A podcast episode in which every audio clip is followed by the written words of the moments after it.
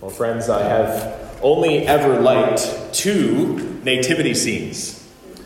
One of them was a classic living room set. You picture the classic one, but there was one exception to it. One exception to the classic set a ferocious red dragon is at the feet of Mary. Now, if you don't understand why that is brilliant, I invite you to come back next Sunday. John will be preaching from Revelation 12. Uh, the other one was about a 15 minute drive from my family's farm uh, north of London, Ontario. There was a humble looking wooden manger scene on the front lawn of this home. There's Mary, Joseph, uh, Jesus, and the shepherds. You can all see them from the road, so quite large. A Christmas light star was on top of a silo uh, in behind this house.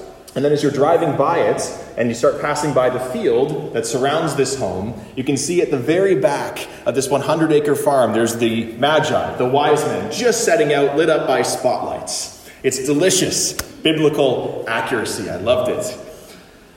I, I hate, if, if you don't know this already, I, I assume most of you do. Unfortunately, the wise men, the Magi, they were not at the nativity of Jesus Christ on the night that the angels told the shepherds of his birth. Getting a detail like that is, of course, uh, not the purpose of criticizing a family heirloom or a nativity set you might buy at a store. That is not uh, my purpose this morning, nor is it really any Christian's purpose. I will say that an heirloom, though, is a benign symptom of a real problem. Pastor John brought this up a few weeks ago during his sermon about Jairus' daughter and the hemorrhaging woman. Friends, the Bible's narratives, the ones that are the most popular, so easily become mass produced, so divorced from their context and authorial intent, so that when we hit these stories in the Bible, it's like we almost stop reading the Bible itself and we press play on a pre recorded movie in our brains featuring those flannel graph wise men that we saw in our grade one Sunday school class. I speak from experience on that one. So, for a text like we have today, as we look at the first part of Matthew 2, we need to slow down and we need to try to distinguish truth from tradition, and we need to zoom out and get our bearings in Matthew's overall narrative. We need to ask questions like this Why does Matthew, and it is only Matthew, include the Magi in his origin account of Jesus? Why is this in our Bibles? How would Matthew's first readers have understood this account differently, perhaps, than we approach this text today. For Matthew, yes, all the biblical authors have a theological purpose as they are carried along by the Holy Spirit in writing Scripture.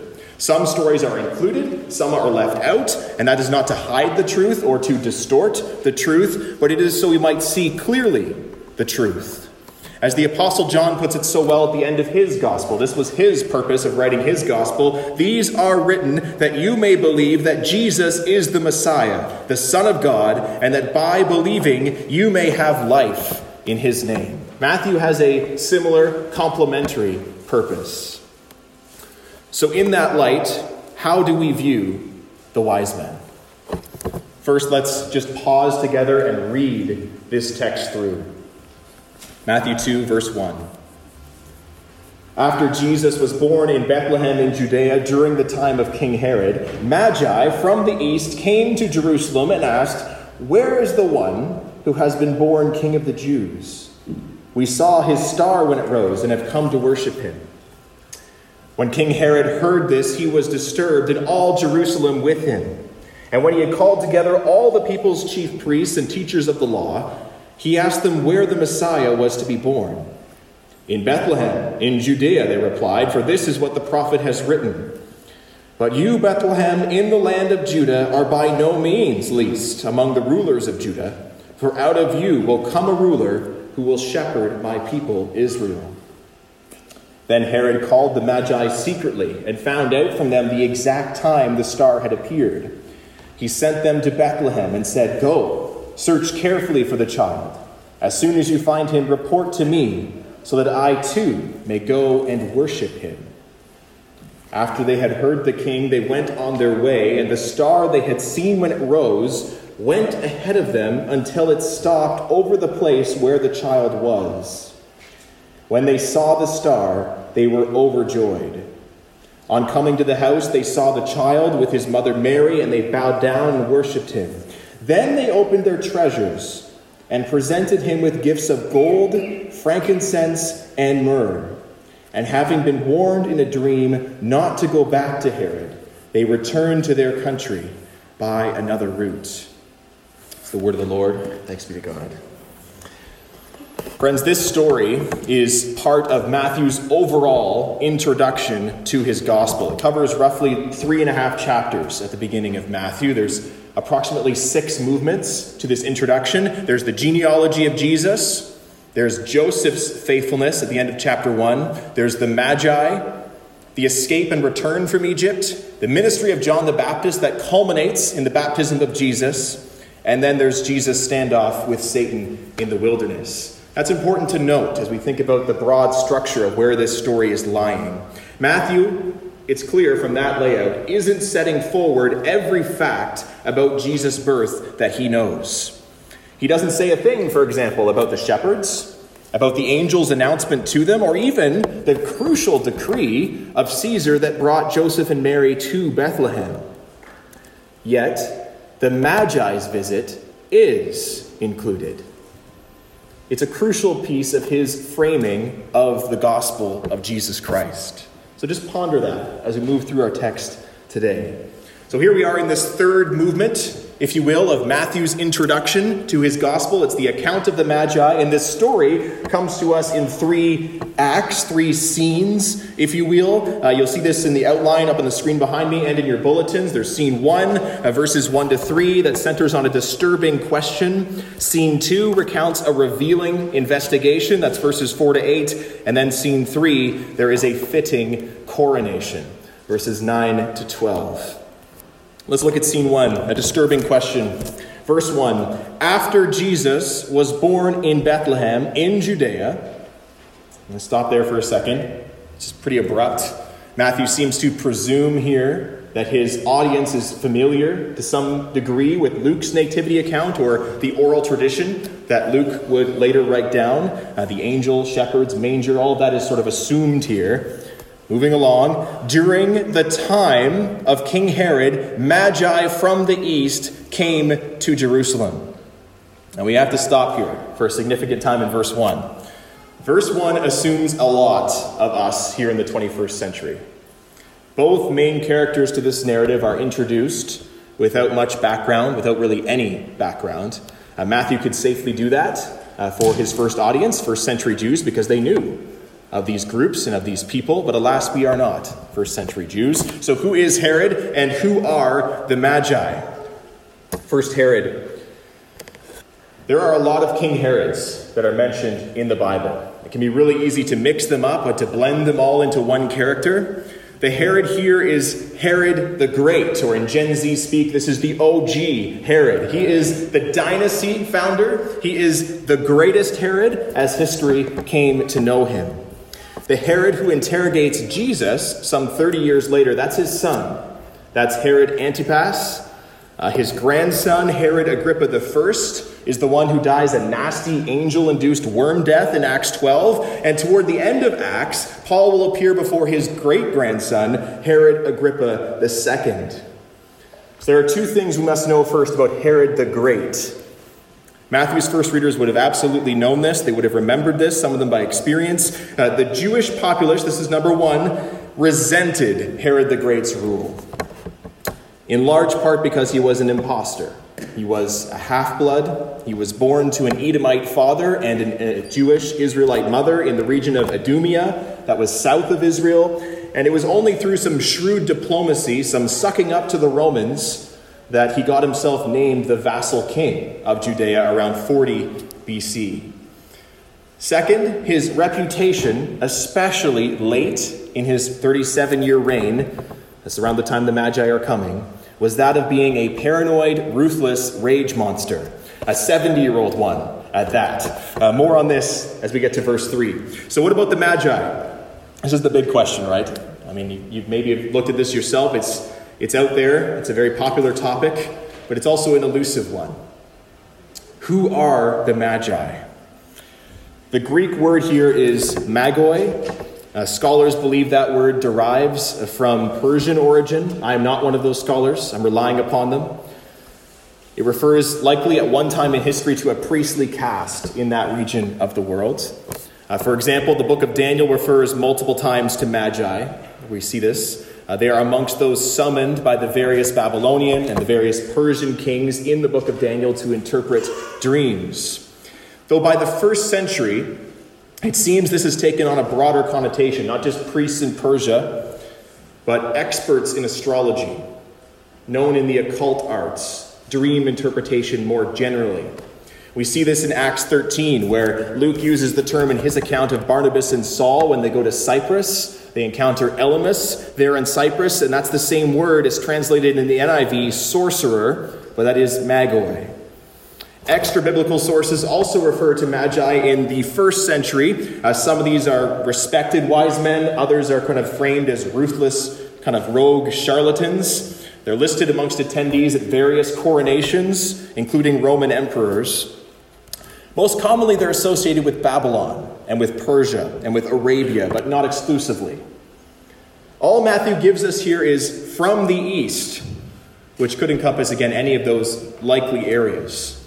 And that's what we can know for sure. Again, there's some ambiguity here. Unlike some more recent traditions, though, they are not likely kings themselves. They may advise, they may hang around kings, but magi are not of royal blood. So, what's important about them for our purposes? How would Matthew's audience have viewed the Magi? I'll note three things. This will be going through the mind of a first reader of this account. Number one, they are Gentiles. We must always remember this binary in the Jewish mind in the first century under the Old Covenant. Number two, they are participating in practices condemned in the law of Moses, such as astrology, occult. In a way, they are representative, we could say, of pagan spirituality. And number three, while they are not kings, they are still often associated with royalty. So when you think of the Magi, think Gentile, pagan courtiers, something like that. I'm just going to use the term Magi throughout our sermon today. Uh, verse 1 also prompts us to answer another crucial question, and that is when. When are we? All we get in verse 1 is after, right? It says after the birth of Jesus. So, how long after? I'm going to just jump ahead in our text this morning to answer this. I think it needs to help. It helps us get our historical bearings. Now, down in verse 7, we read that Herod found out from the Magi the exact time the star had appeared. Then in verse 16, after Herod realizes the Magi have ghosted him and they've hightailed it home, we read that he gave orders to kill all the boys in Bethlehem and its vicinity who were two years old and under, in accordance with the time he had learned from the Magi. So it seems the Magi told Herod the star's appearance occurred several months at least, if not a year, before their arrival in Jerusalem. We can assume Herod likely rounded up a bit his cruel decree just to make sure he did not miss uh, this baby. There also could have been a delay in Herod realizing the Magi had not come back to him. In any case, it seems the Magi told Herod the star marking Jesus' birth had appeared a fair amount of time before their arrival in Jerusalem. Uh, most of the likely origin countries uh, for the Magi, we also keep this in mind, at least a couple months' journey away from Jerusalem. And there are a few other clues that point to Jesus being older in the text. Uh, one is Matthew's use of the generic Greek word for child instead of Luke's repeated use of the word for baby. Uh, the Magi also say, visit a home in this chapter as opposed to Luke's uh, feeding area setting. So, in terms of a time frame, the best we can do here for our story, we're looking somewhere between several weeks at the minimum to about 20 months after Jesus' birth. Uh, Julia Copeland is here, right? And that, oh, she's in the background now. Picture Julia Copeland. That's probably about the age of baby Jesus uh, in this, about a year old. That's my best guess for you. Uh, picture Jesus looking like a well established chunk at this point. He's no longer just a newborn baby. Uh, Jesus has been born roughly 4 to 20 months earlier. This group of pagan Gentiles associated with kings arrives in Jerusalem from a country east of Israel. Why did they go to Jerusalem? Well, Jerusalem is the capital of the Roman vassal state of Judea and still the center of Jewish influence. And these magi are requesting audience with the polarizing puppet king of the region to ask a question. Verse 2 Where is the one who has been born king of the Jews? We saw his star when it rose and have come to worship him.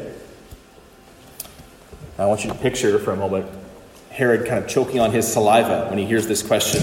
The Magi may be renowned astrologers, but they are not reading the room well here. They're not up on the local news. They assume Herod and company will be excited to hear that potentially this Jewish prophecy is coming true. However, as I mentioned, in the final years of Herod's reign, Herod was paranoid, he was unpredictable, he was a desperate tyrant, so much so that he killed his own wife. He killed two of his sons out of fear of losing his throne. And that probably happened not long before the Magi arrived.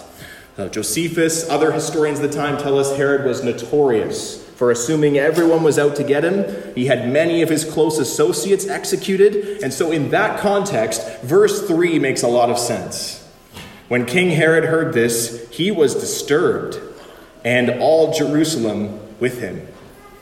Jerusalem is only as happy as its happiest Herod, and so this question, as interesting and as positive as it sounds coming from the Magi, surely sets Herod on edge, and the people, fearing an unstable Herod, are also on edge. Let's look again at the question.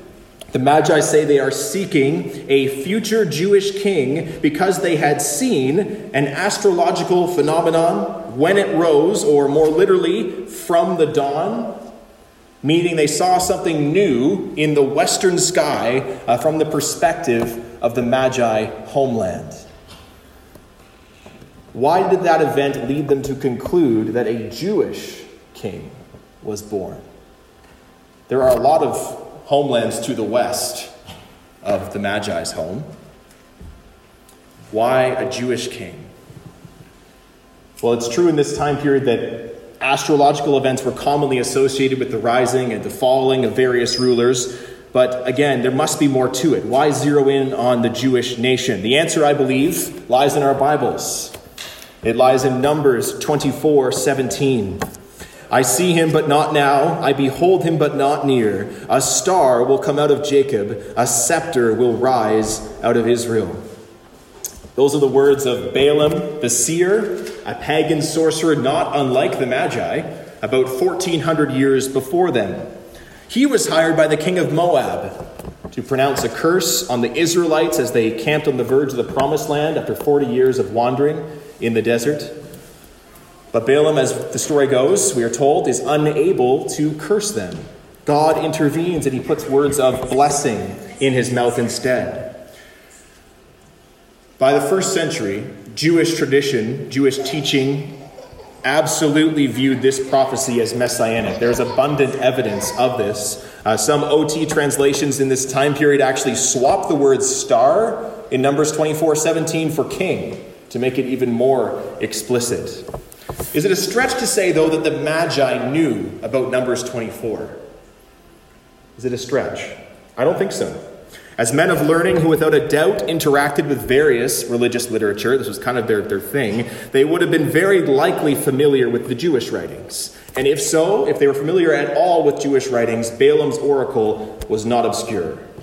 Uh, this also lends credence to the argument the Magi may have come from Babylon.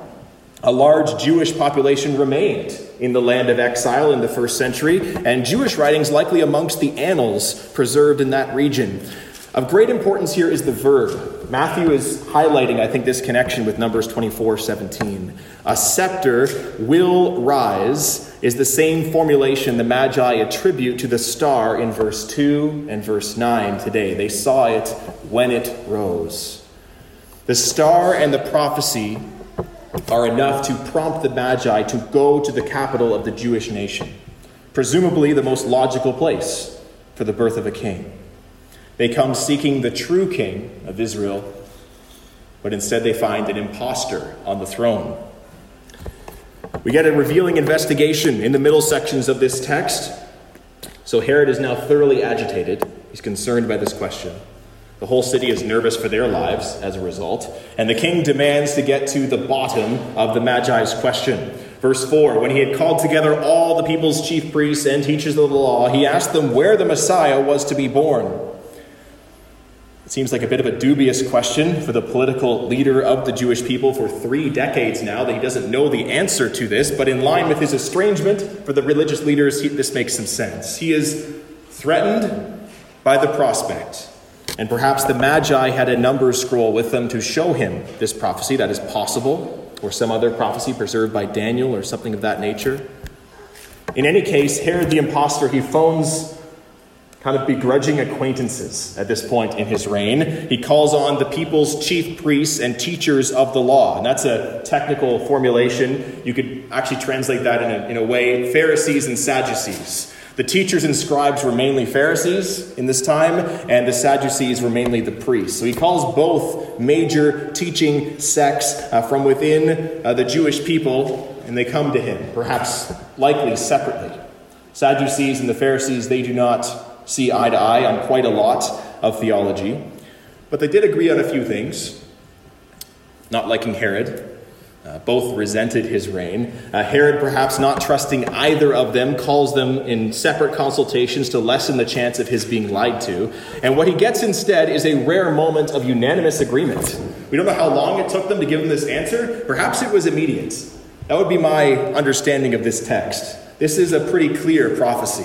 The answer is Bethlehem they tell him. The Messiah must be born in Bethlehem. And as we get to this text that is quoted here uh, by the religious leaders, let's take a moment to praise God for the clarity of Scripture.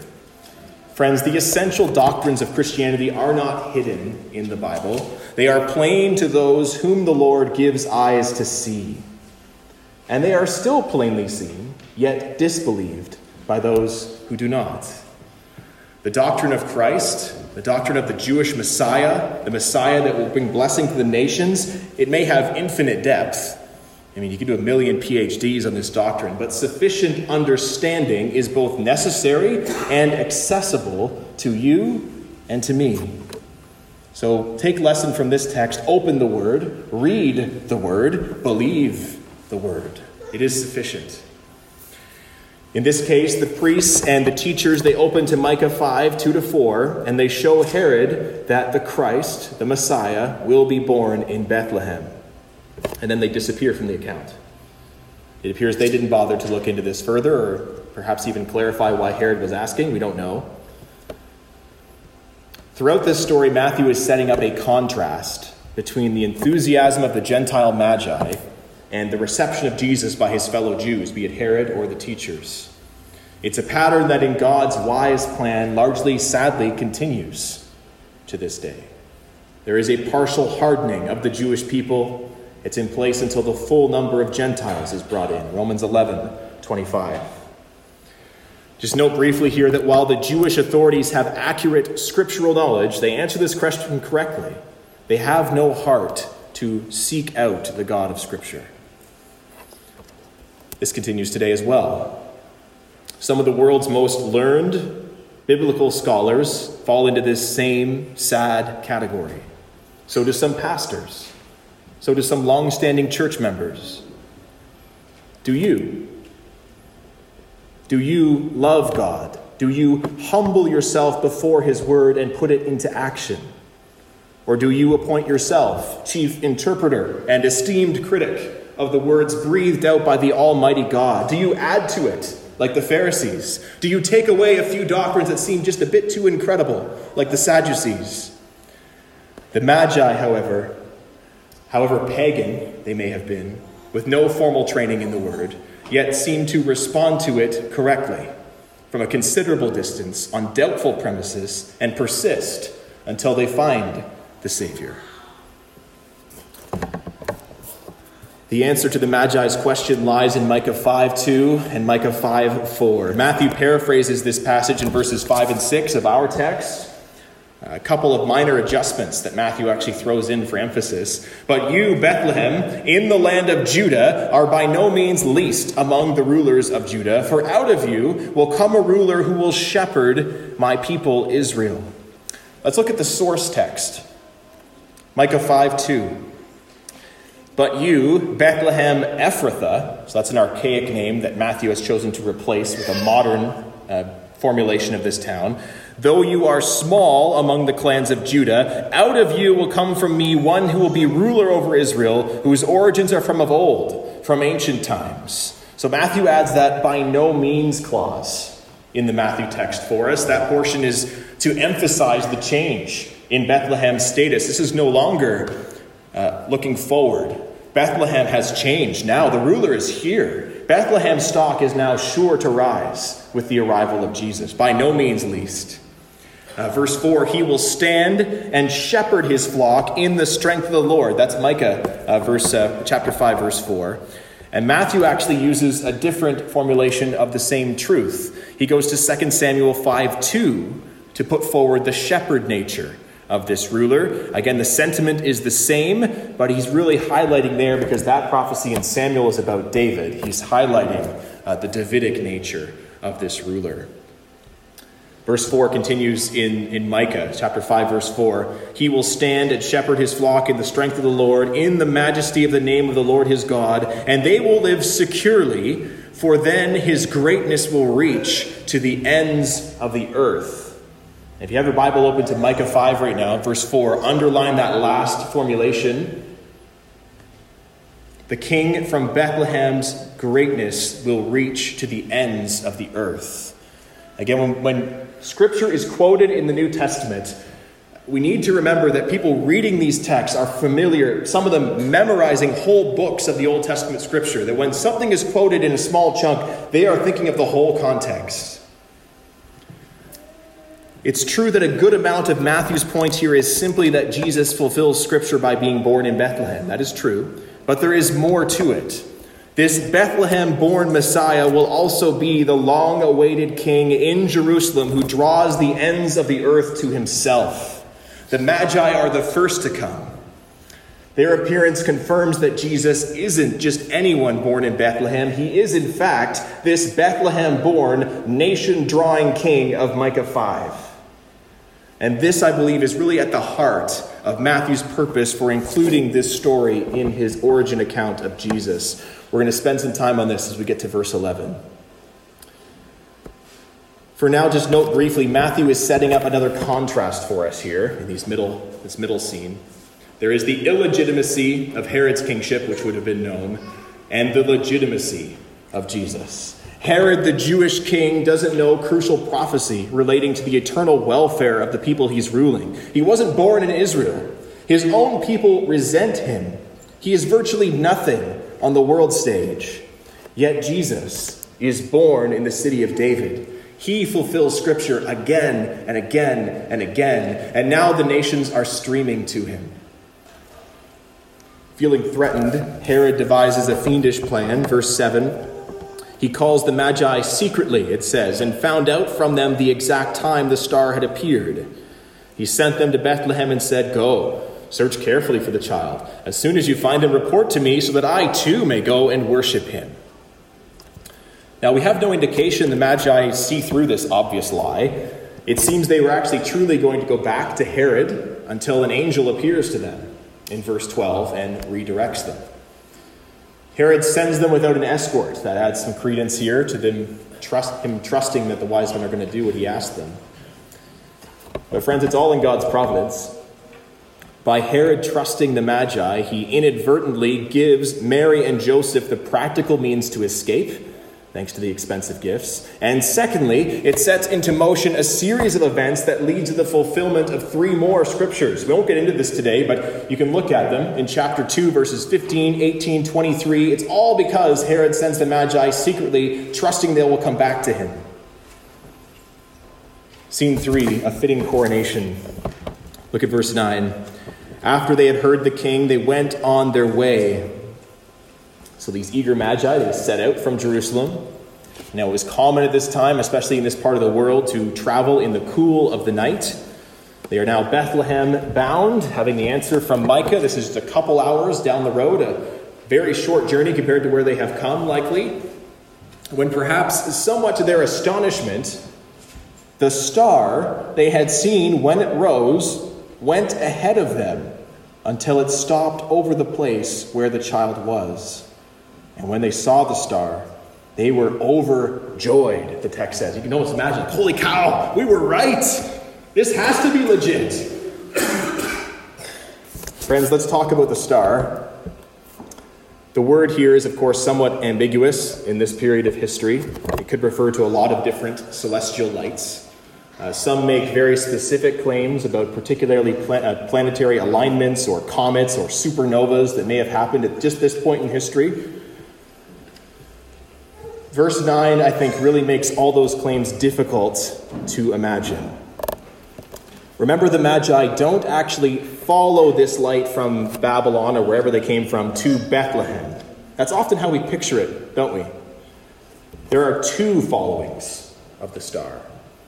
In verse 2, the Magi recount that it appeared in the western sky from their perspective in their homeland, and this made them go to Israel, perhaps more because of the prophecy than of anything else. The star itself is not moving ahead of them as they traveled on this initial trip. At least that's not what the text tells us. And then there is verse 9 where the star is depicted as moving in front of the Magi as they walk south, not west, from Jerusalem to Bethlehem, uh, finally stopping over the general area it's not actually the house in, in the Greek, it's, it's just the general area over Bethlehem, the place where Jesus was. Uh, the text doesn't indicate it's over his exact house, though it is possible. Here's the bottom line I don't think there is a natural explanation for this star. Here is the best one the celestial light that alerts the Magi to Jerusalem and then guides them down to Bethlehem is a miraculous work of God.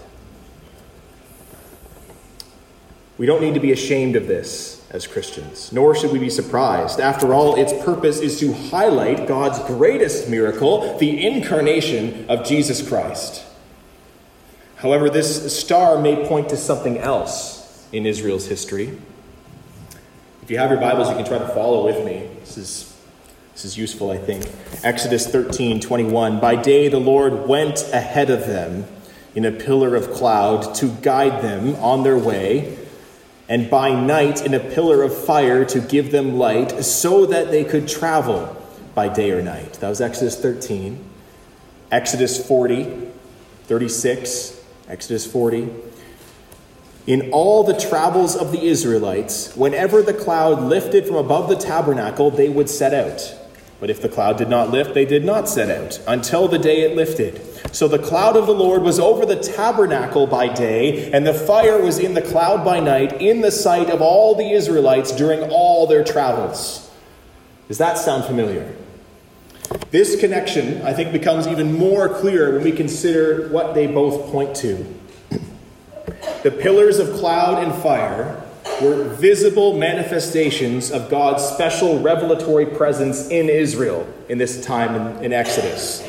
God was dwelling in the inner room of the tabernacle when Israel camped, and he went out before the people, and they moved through the desert in cloud or in fire, depending on what time of day it was, until they came to rest at their next campsite.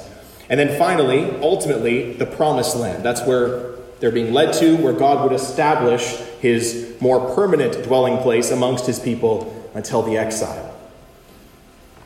This brings us to John 1 9, doesn't it? The true light that gives light to everyone was coming into the world. He was in the world, and though the world was made through him, the world did not recognize him. He came to that which was his own, but his own did not receive him. Yet to all who did receive him, to those who believed in his name, he gave the right to become children of God, children born not of natural descent, nor of human decision or a husband's will, but born of God. The Word became flesh and made his dwelling among us.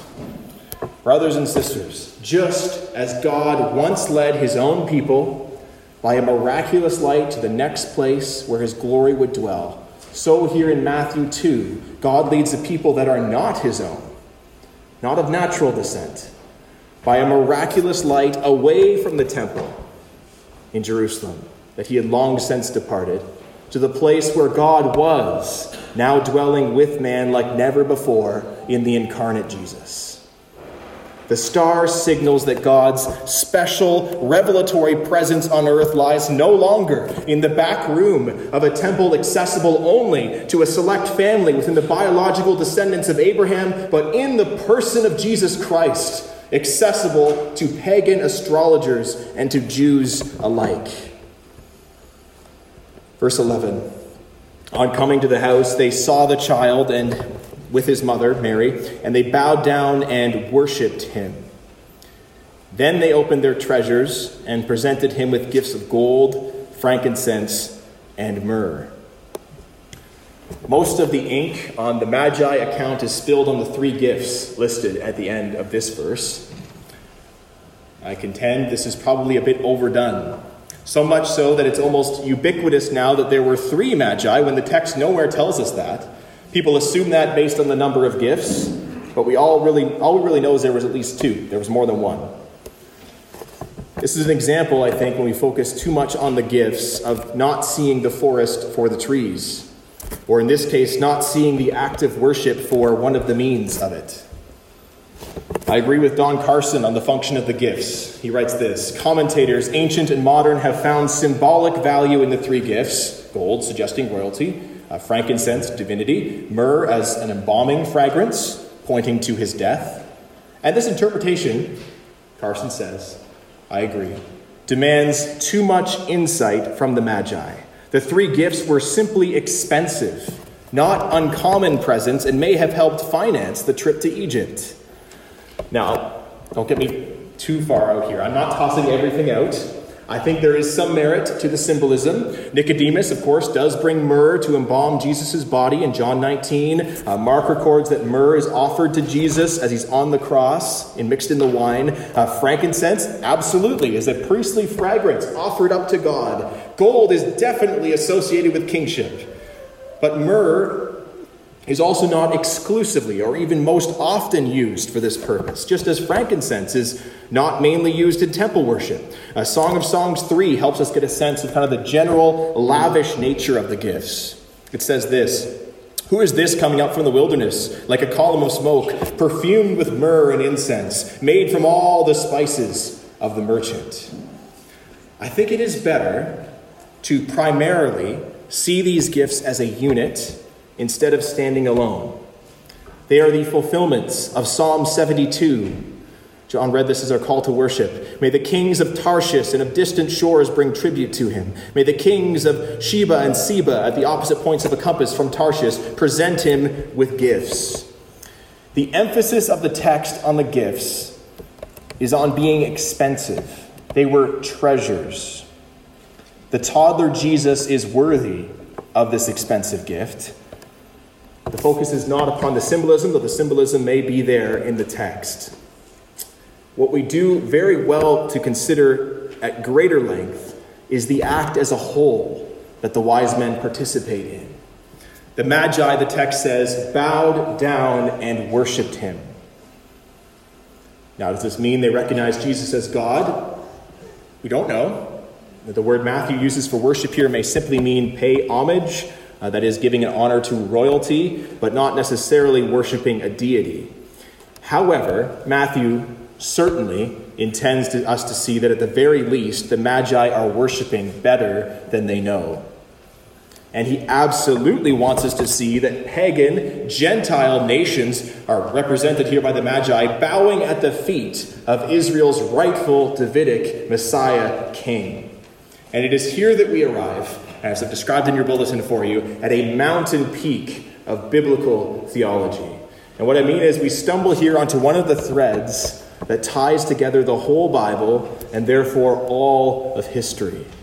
It's why I had John read Isaiah 60 this morning, which reads like a prophetic script for the Magi's visit. The wealth on the seas will be brought to you. To you, the riches of the nations will come.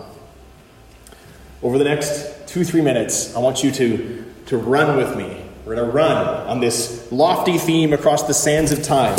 First, take a screenshot with me in your mind. Picture the Magi in the room, bowing before Jesus. Take a screenshot, put that up here on a timeline, right in the middle. And then come back here to the start of it for me. Genesis 11. God scatters the nations at the Tower of Babel. Sin rules over them. They are capable of nothing but evil. In Genesis 12, God calls a man named Abram out of these prideful nations and says, I will make you into a great nation, and all peoples on earth will be blessed through you. And for the rest of the Old Testament, that is anticipated. Would David fulfill it? Would Solomon? At times they almost do, in a limited sense, but they always fall short. The prophets, though, are unanimous. The day is coming when one will not fall short. Isaiah 60 See, darkness covers the earth, and thick darkness is over the peoples, but the Lord rises upon you, and his glory appears over you. Nations will come to your light, kings to the brightness of your dawn. Micah 4 2, the passage that leads up to the one that we looked at already this morning. Micah 4 2 says this In the last days, the mountain of the Lord's temple will be established as the highest of the mountains. It will be exalted above the hills. The peoples will stream into it. Many nations will come and say, Come, let us go to the mountain of the Lord, to the temple of the God of Jacob. Zechariah 8:20 Many peoples and powerful nations will come to Jerusalem to seek the Lord Almighty and to entreat him. Isaiah 11:10 In that day the root of Jesse the root of David will stand as a banner for the peoples. The nations will rally to him. And now we're back at our snapshot, right in the middle of our timeline. Jesus and the Magi, the first inkling, we could say, along with the Gentiles that Matthew includes in the genealogy in chapter 1, that this long prophesied nation drawing king has arrived. So let's power forward now in the timeline. Let's look and see if this proves true. Jesus now speaking in Matthew 8 11, I say to you that many will come from the east and from the west and will take their places at the feast with Abraham, Isaac, and Jacob in the kingdom of heaven. What did Pilate write above Jesus as he died on the cross?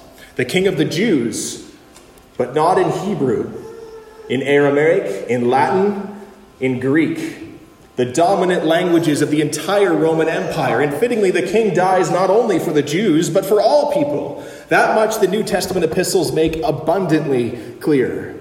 He dies for you and me, for people from every nation, tribe, and tongue. The death of God's incarnate Son is sufficient substitute for the sin of any who place their faith in him. And then after his resurrection, this risen king makes this explicit in his very last words before he ascends to his Father's right hand. All authority in heaven and earth has been given to me. Therefore, go and make disciples of all nations, baptizing them in the name of the Father and of the Son and of the Holy Spirit, teaching them to obey all I've commanded you, and surely I am with you always, even to the very end of the age. As Greg Lanier writes here, when the Magi bow down in Matthew 2, they implicitly signal what Matthew 28 later makes explicit. Jesus is not just Israel's king, but their king, possessing authority over all nations. I wonder how many nations are represented here in this room this morning, bowing down, as it were, in the same fashion as the Magi. I wager there's a couple of dozen. Praise God. Let's keep running. There's actually two more scenes on this grand timeline. First one is judgment. It's still over here in the future. Matthew 25, 31, when the Son of Man comes in his glory and all the angels with him, he will sit on his glorious throne. All the nations will be gathered before him, and he will separate the people one from another as a shepherd separates the sheep from the goats. And then eternity. Revelation 21 I did not see a temple in this city because the Lord God Almighty and the Lamb are its temple. The city does not need the sun or the moon to shine on it, for the glory of God gives it light, and the Lamb is its lamp. The nations will walk by its light, and the kings of the earth will bring their splendor into it. Brothers and sisters, let us view the Magi's visit through the full scope of God's glorious revelation. This is no quaint visit. The nations are being gathered to King Jesus. Let me just conclude this morning by speaking to a skeptic, perhaps, who's here with us this morning. Perhaps you're here genuinely seeking as well. Perhaps you're here out of kindness to your family. It is Christmas Eve, you're showing face at church. Friend, has a thought like this ever passed through your mind? I mean, I'd worship Jesus too if an unexplainable supernatural light guided me to his doorstep. If I saw him work a miracle. Friend, he's done so much more. The light of the Magi pales in comparison to the light provided by this book. Scripture is a far greater, it is a far brighter star. What the Magi pieced together from Jewish writings, from gracious astrological oddities, we see now in 4K in the Bible. So, friend, don't wish for a star. The Magi will be in the same category as the way Matthew describes the men of Nineveh in chapter 12, who responded to Jonah's preaching. This is Carson again here. They will rise up in judgment. That is the Magi. Condemn those of us who, despite our privilege of a much greater light, did not receive the promised Messiah and bow to his reign. Friends, Scripture is your guide to Christ, your guide to God incarnate, the King of kings, the Savior of the world. You do not need a star. Let God's word be a lamp unto your feet, a light unto your path. Or as we'll sing in a moment, though an infant, now we view him, he shall fill his Father's throne. Gather all the nations to him. Every knee shall then bow down. Come and worship, come and worship. Worship Christ, the newborn, crucified, resurrected, ascended, reigning, and returning King. Amen.